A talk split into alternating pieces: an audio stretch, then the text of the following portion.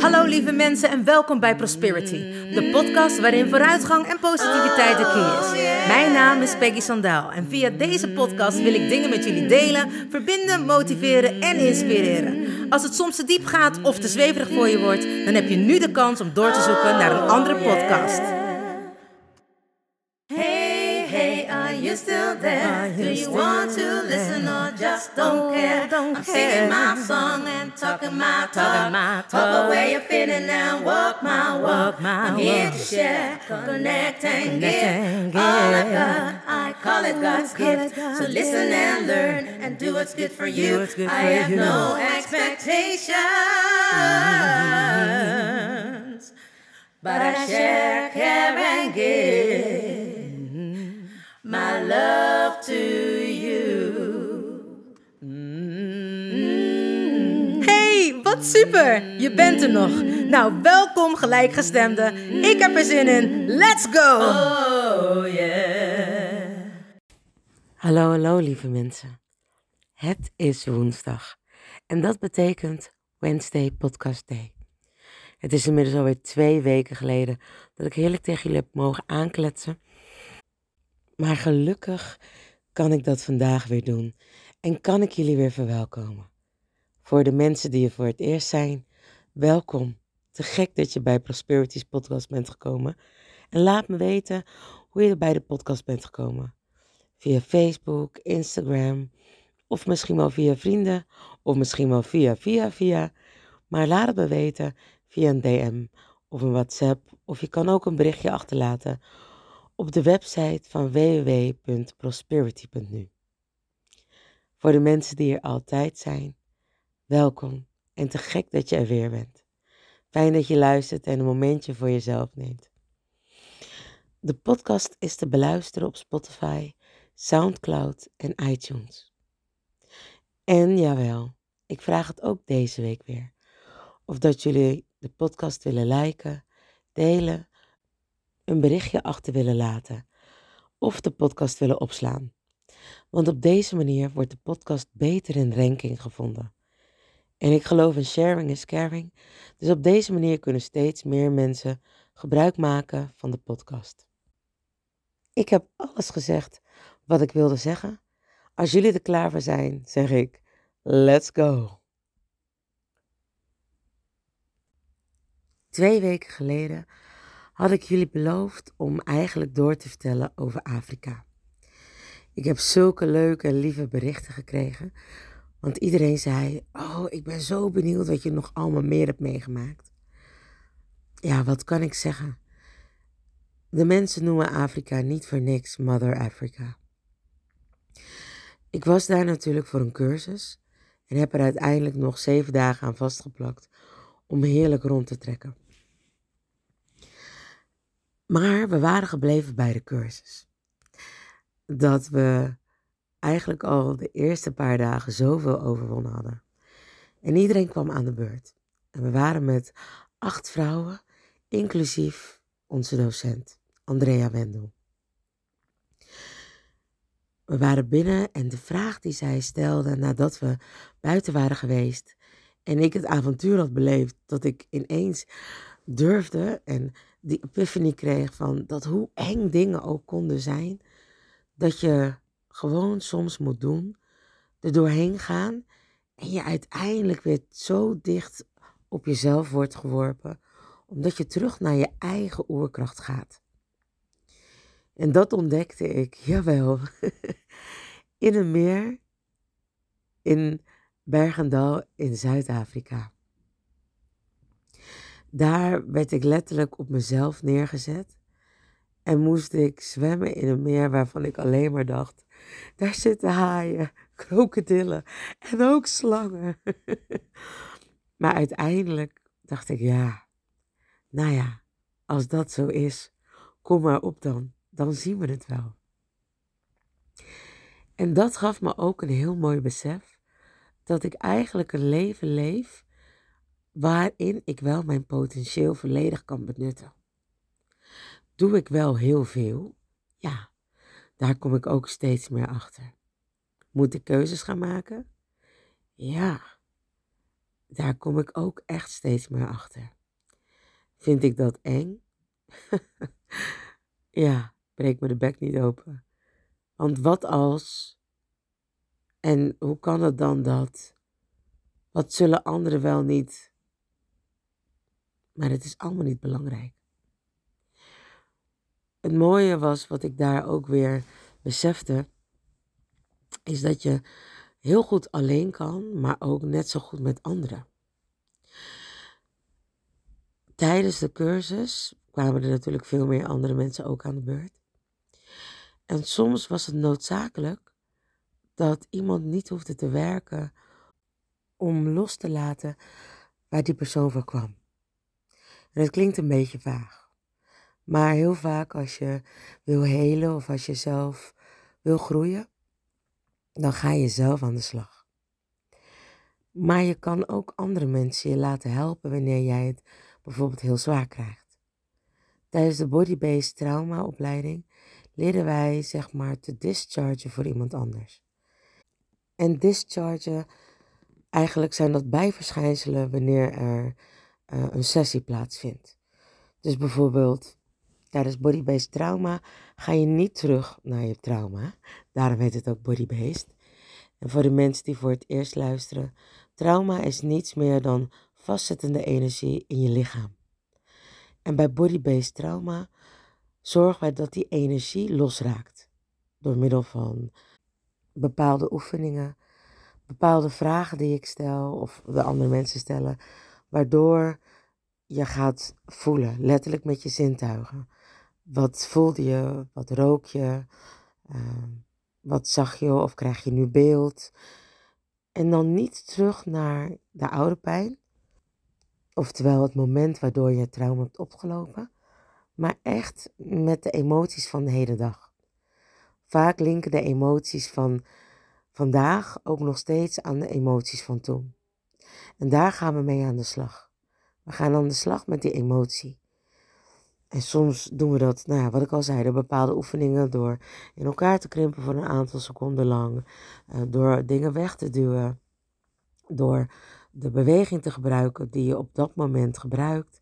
Dus verschillende manieren. Ik zeg altijd 6 million ways to die, choose one. En daarvoor hebben we ook allerlei bepaalde technieken. Maar wanneer je dus bezig bent met zo'n sessie, kan het ineens zijn dat je het heel warm krijgt, of heel koud, of heel erg misselijk wordt, of duizelig wordt. En dat zijn allemaal discharges. Dus allemaal dingen die los moeten komen, die vrijkomen omdat de energie losgemaakt wordt. Dus discharges kun je ook voor iemand anders opvangen. Dus er waren ook een aantal mensen die altijd zo hard werken. En wanneer de ziel blijkbaar dus voelt dat er mensen zijn die hem willen helpen, heb ik het idee dat de ziel toch vrij lui kan zijn. Wij als mensen willen altijd heel hard werken, maar onze ziel heeft natuurlijk al zoveel ervaring. En ik zeg natuurlijk omdat ik geloof dat wij een ziel zijn met een lichaam. Oftewel, wanneer wij overgaan naar een, niet-aardse vorm, blijft ons lichaam hier achter. Dat begraven we of cremeren we. En de ziel reist terug naar de bron. Naar de hemel, het hiernamaals, naar God, naar Allah, hoe je het maar wil noemen. En in die reis, nou ja, gaat het naar zijn engelenteam en gaat daarmee overleggen wat er is gebeurd, hoe het is gegaan, welke lessen er geleerd zijn, gemeesterd, welke lessen er nog gemeesterd mogen worden. En dus de ziel is vrij intelligent. Die weet ook, hé, hey, soms hoef ik helemaal niet zoveel moeite te doen. Of liever ben ik spiritueel niet lui, zodat ik dat niet in een ander leven nog een keer terug hoef te laten komen. Maar zorg ik dat ik zoveel mogelijk lessen meester, zodat ik verlichter, nou ja, het licht weer terug in mag. En dat was wel heel bijzonder, want wij kregen alle kwalen, terwijl die andere personen die daar dan waren, gewoon heerlijk aan het genieten waren voor mijn gevoel op de plek waar zij zich veilig voelden. Voor mij was dat heel mooi om ook weer een soort van epiphany, om te zien En te voelen dat je niet altijd alles alleen hoeft te doen. Dat je misschien voor je gevoel er wel alleen doorheen hoeft te gaan. Maar er is niet voor niets een gezegde. Gedeelde smart is halve smart. En een uitdrukking die ik heb geleerd tijdens een cursus ook, was dat iemand zei: Emancipatie kwam ook niet alleen. We stonden niet alleen op die barricade om dingen voor elkaar te krijgen. En eigenlijk is tijdens de coronaperiode voor mij daar in mijn ogen nog meer geopend. Hoewel mensen zich enorm eenzaam hebben gevoeld, was het voor mij eigenlijk een periode juist van samenhorigheid. Ook wetende dat mensen zich alleen voelden, waardoor we elkaar juist konden steunen. Dat we eenzaam waren, maar toch niet alleen. Of dat je alleen was, maar toch niet eenzaam. En wanneer je wel eenzaam was, was dat soms ook fijn.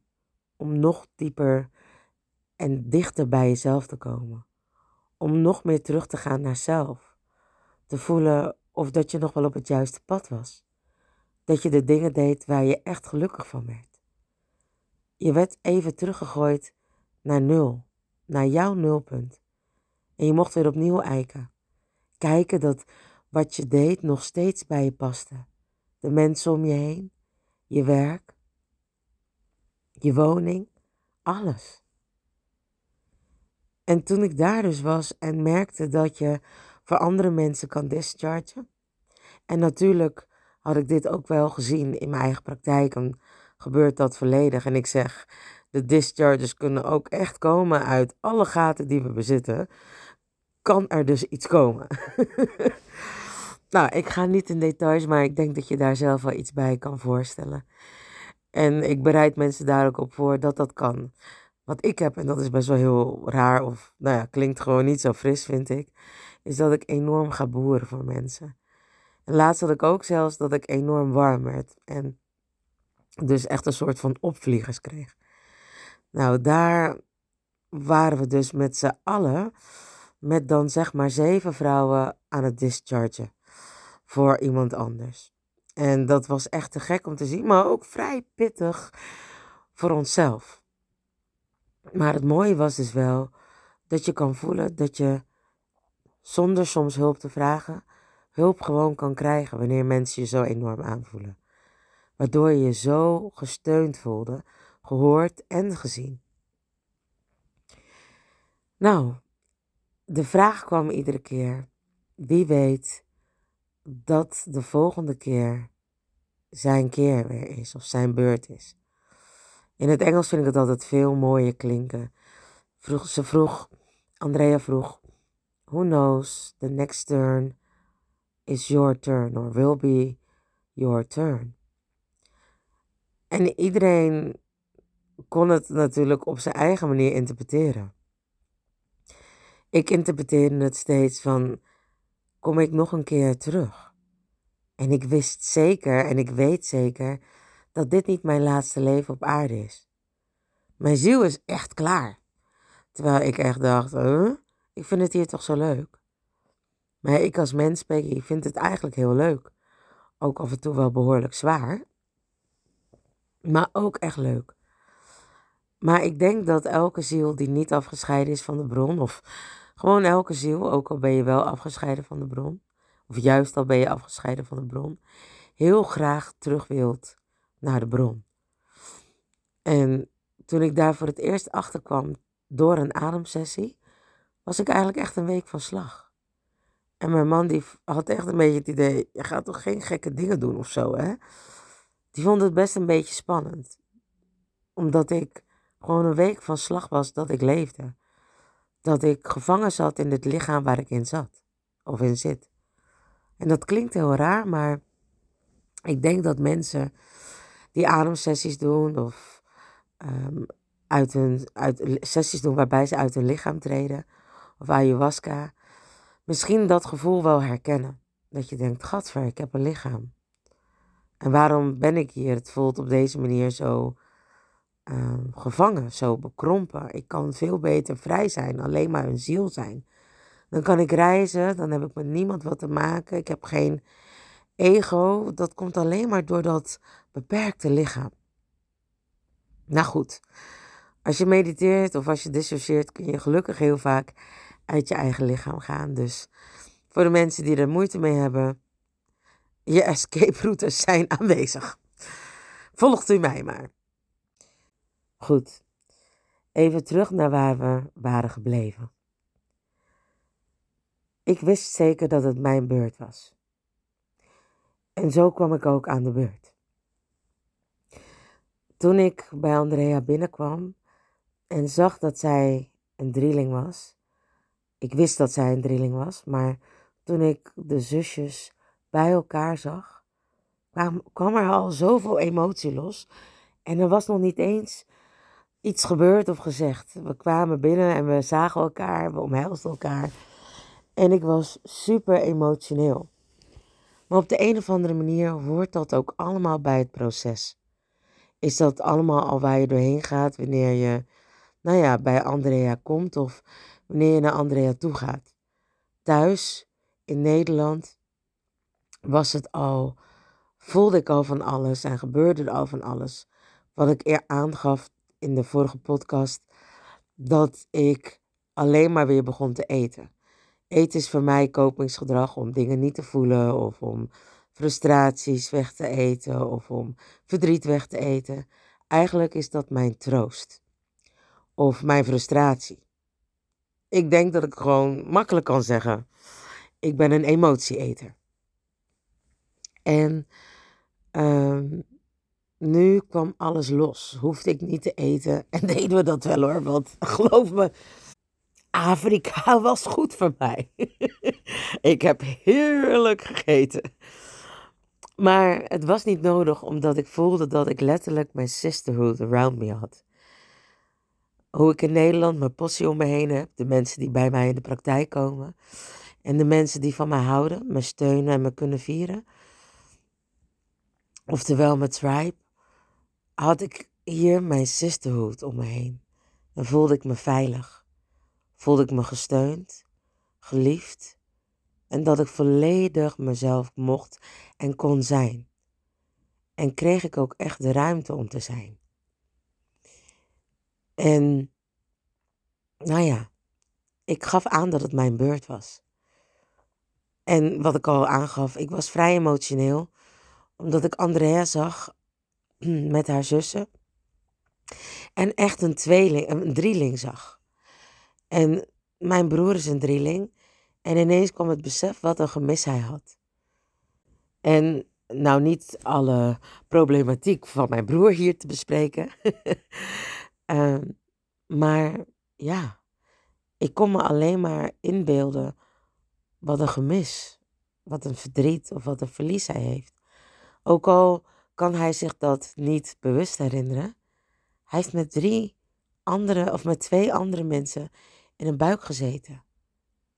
En dat kan natuurlijk ook heel veel strijd opleveren, wat Andrea vertelt, en heel veel ruzies en misschien dingen die je makkelijk kan missen. Maar ruzie heb je nodig om te leren je grenzen aan te geven. En dat doe je dus eigenlijk door met je broers en zussen in een huis te wonen. En dat is ook vaak wat je ziet, wat mist bij mensen die enig kind zijn die hebben hun eigen grenzen alleen moeten leren. Dus vaak hebben die wel grenzen, maar merk je ook dat ze enig kind zijn, omdat ze bijvoorbeeld niet kunnen delen of snel overprikkeld raken door alles wat er om hen heen is en dat ze dat niet gewend zijn. En dat is niet bij iedereen zo, maar ik denk dat we allemaal wel begrijpen of beseffen als ik zeg dat je merkt wanneer iemand enig kind is of als enig kind is opgevoed. Goed, het was mijn beurt. Alle emoties kwamen los, ook voor mijn broer, die ik ineens dubbel en dwars meer kon voelen, waar ik toch dan weer een beetje meer begrip voor had. En als ik het nu zeg, ook weer meer begrip voor heb, want we blijven gewoon broer en zus en af en toe maken we natuurlijk ook ruzie. maar als ik dit dan zeg, denk ik, ja man, ik snap wel dat je het soms dubbel zo zwaar hebt, of trippel zo zwaar. Want je moet het allemaal alleen doen. En je was eigenlijk met z'n drieën. Je wilde dit helemaal niet alleen doen. Gelukkig hebben onze ouders mij dan nog gemaakt, hè? Zeg ik dan maar. ik weet niet of dat mijn broer daar altijd zo blij mee is, maar wat we ook hebben, we houden echt enorm veel van elkaar. In ieder geval, het was mijn beurt. En ik was een beetje gespannen, maar ook heel relaxed. En er was een hele mooie boom. En ik was bezig met de sessie en we mochten allemaal uitzoeken waar we de sessie mochten doen. En ehm, ik werd uitgenodigd uh, door de zus van Andrea om bij haar op haar terrein te komen om mijn sessie onder de boom te doen. En ik mocht meekomen naar de boom en daarna zou mijn sessie beginnen. En nou, je kent wel van die mensen die zo achtelijk een boom knuffelen. Yep, count me in. Die boom was zo immens. Ik heb nog nooit zo'n mooie, sterke boom gezien. En ja, ik heb sterke bomen gezien. En ik kan met alles communiceren wat een ziel heeft. Met mensen, dieren, planten, bomen. En inderdaad hoor ik soms de bomen praten. En nee, ik ben niet gek. Maar ik kan gewoon met alles communiceren wat een ziel heeft. En ik ging naar die boom toe en ik kreeg alleen maar rust. Het was zo'n oude boom, zo'n bijzondere ziel. En die sprak eigenlijk niet. Hij liet je alleen maar voelen. Hij gaf je rust en als hij wel sprak, waren het alleen maar bemoedigende en sussende woorden. Het is goed. Je mag er zijn. Voel maar. Ik ben er. Leun maar op mij. En uiteindelijk zei ze: Wil je even in de boom zitten? En ik vond het zo oneerbiedig om in hem te gaan zitten. Ik wilde hem eigenlijk alleen maar knuffelen en hem aaien en zeggen: Dankjewel dat je er voor me bent, want ik weet dat ik het moeilijk ga krijgen. En de zus van Andrea ging eruit en hij zei: Kom maar. En ik mocht erin zitten. En ik ging erin zitten en het was zo mooi. Ik weet het niet, maar ik kwam alleen maar, er kwamen alleen maar tranen. Ik kon alleen maar ontladen van het gevoel dat ik er echt mocht zijn. En ook het gevoel dat ik keuzes moest maken. En die ik zo eng vind. Maar dat het goed zou komen. En dat het niet geforceerd hoeft. Dat het komt wanneer het komt. Het komt altijd goed. Wanneer ik er klaar voor ben, maak ik altijd de juiste beslissing. En ja, soms heb ik daar net iets meer tijd voor nodig omdat ik altijd zo twijfel wat ik wil, omdat ik zoveel dingen leuk vind. En ik weet dat er geen verkeerde keuzes bestaan. Maar voor je gevoel, en ik denk dat iedereen dat wel herkent, kun je toch een verkeerde keuze maken en wil je dat niet. Want stel je voor dat je tijd verspilt. Nou, trust me, ook met de keuzes waarvan ik denk, oh, dat waren perfecte keuzes, denk ik soms wel eens, had dit niet sneller gekund? Maar het is oké. Uiteindelijk was de sessie buiten en ook binnen. En als ik het nu aan jullie wil vertellen, is het helemaal blank. Weet ik totaal niet meer waar het nou over ging. Weet ik dat ik half aan het dissociëren was. En dat ik echt mocht zijn. Dat ik mezelf niet meer weg hoefde te cijferen of mezelf kleiner hoefde te maken. Want ik mag gewoon zijn. En natuurlijk weet ik al heel lang dat ik gewoon mag zijn. Maar omdat mijn kopingsgedrag ook is voor andere zorgen. En waarvoor en nadelen aan zitten. Maar dat betekent dat je jezelf dan heel makkelijk kan wegcijferen. Dat je weet wat de behoefte van een ander is en dat je daar dan aan wil voldoen. Want dan ben je lief. Dan mag je blijven. Dan gaan mensen niet bij je weg. ja, dat is mijn kopingsgedrag geweest. Jarenlang. En ik zeg geweest omdat ik voel dat het verandert. Omdat ik voel dat er mensen uit mijn leven zijn verdwenen. Die daar niet mee konden omgaan.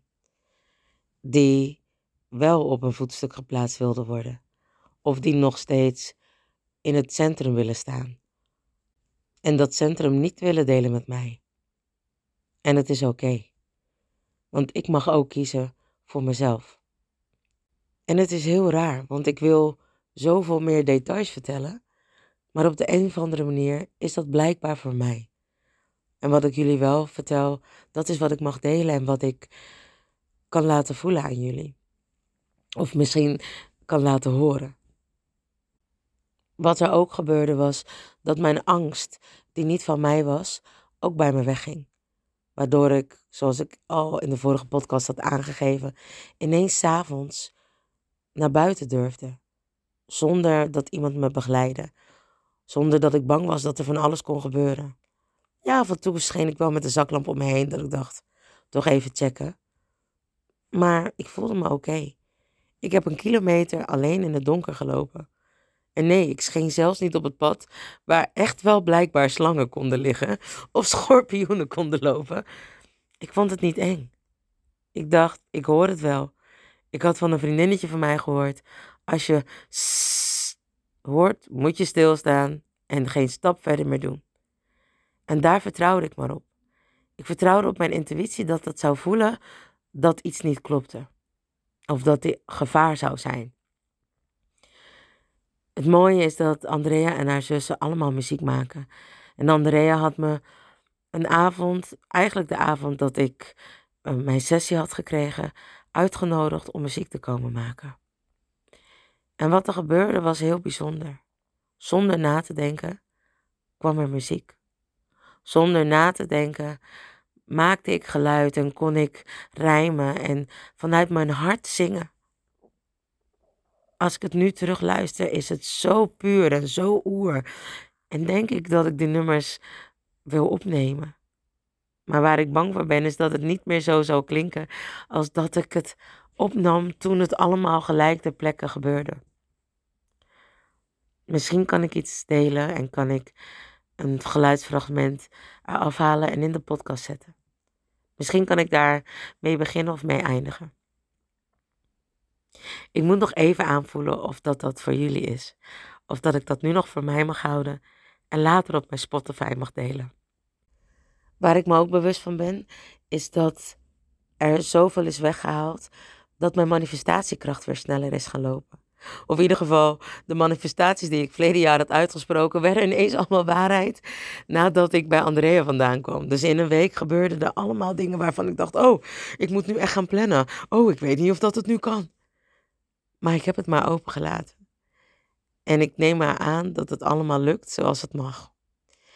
En dat daardoor de keuzes makkelijker zullen worden. Wanneer je heelt, heb je ruimte. Ruimte om nog meer jouw volledig potentieel te benutten. En die ruimte ben ik nu aan het benutten. Ik moet uitkijken dat ik het niet zo vol stop dat ik weer geen ruimte heb. Maar de ruimte is vrijgemaakt. En ik ga waarschijnlijk zeer binnenkort weer terug om nog meer ruimte te maken. Het is tijd voor mij. Ik help anderen, maar ik merk dat ik steeds meer op de eerste plek kom te staan, waardoor het helpen van anderen nog beter en nog makkelijker wordt. Ook merk ik echt dat het tijd is om te gaan kiezen, omdat er niet zoveel ruimte meer in tijd is. En waar ik 24 uur al 48 uur kan maken, of misschien soms 50, moet ik dat ook wel weer inleveren. En zullen er andere dingen doorgevoerd moeten worden in de praktijk en in mijn leven. Ik hoop dat ik jullie weer een stukje heb mogen meenemen in de sisterhood. En wat ik daarmee bedoel is dat je de mensen om je heen mag vragen om hulp. Dat je dingen niet alleen hoeft te doen. Dat je daardoor, door hulp te vragen, dichter bij jezelf kan komen. Waardoor je ruimte creëert ruimte om volledig aan jezelf te werken en dat andere mensen voor jou het lichter maken om dat te doen. Je bent niet alleen, want je hebt je sisters of je brothers of je familie allemaal bij je, die je kunnen steunen, waar jij op mag leunen en alleen maar echt jezelf te zijn. So be you, no matter what.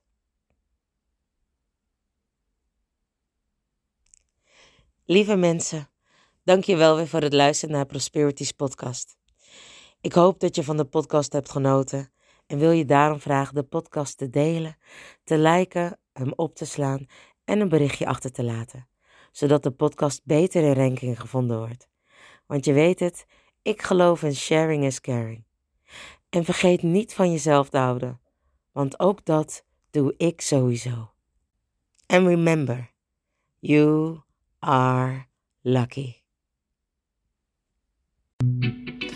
Lieve mensen, bedankt voor het luisteren naar Prosperity, de podcast met vooruitgang en positiviteit als de key. Heb je iets aan deze podcastaflevering gehad? Of denk je, ik ken vast iemand die hier iets aan heeft? Deel dan alsjeblieft de podcast, want ik geloof in sharing is caring. Ben je geïnspireerd en of gemotiveerd? Tag me dan met een screenshot via Instagram, deel het op je story of andere social media. Vergeet me niet te volgen, zodat je op de hoogte blijft van alle podcastafleveringen. En ik zou het te gek vinden als je de podcastaflevering opzoekt op Soundcloud of Spotify en laat een berichtje achter. Hoe meer berichtjes, hoe beter de podcast naar voren komt. En zo kunnen we met z'n allen een mooi ripple effect maken. Nogmaals dank en vergeet niet van jezelf te houden. Dan doe ik het sowieso. I salute you with love and remember, we are lucky. Baby, you're so lucky. Honey, you are free. You just need to love yourself. That's all I wanna see. You're here to learn. You're here to shine. You're so radiant. Don't waste no time. Don't let nobody tell you what to do. Cause you are perfectly fine, and that's the truth. Baby, you're so lucky. Honey, you are free. You just need to love yourself. That's all I wanna see. Baby, you're so lucky. Honey, you are. You just need to love yourself. That's all I wanna see. Baby, you're so lucky.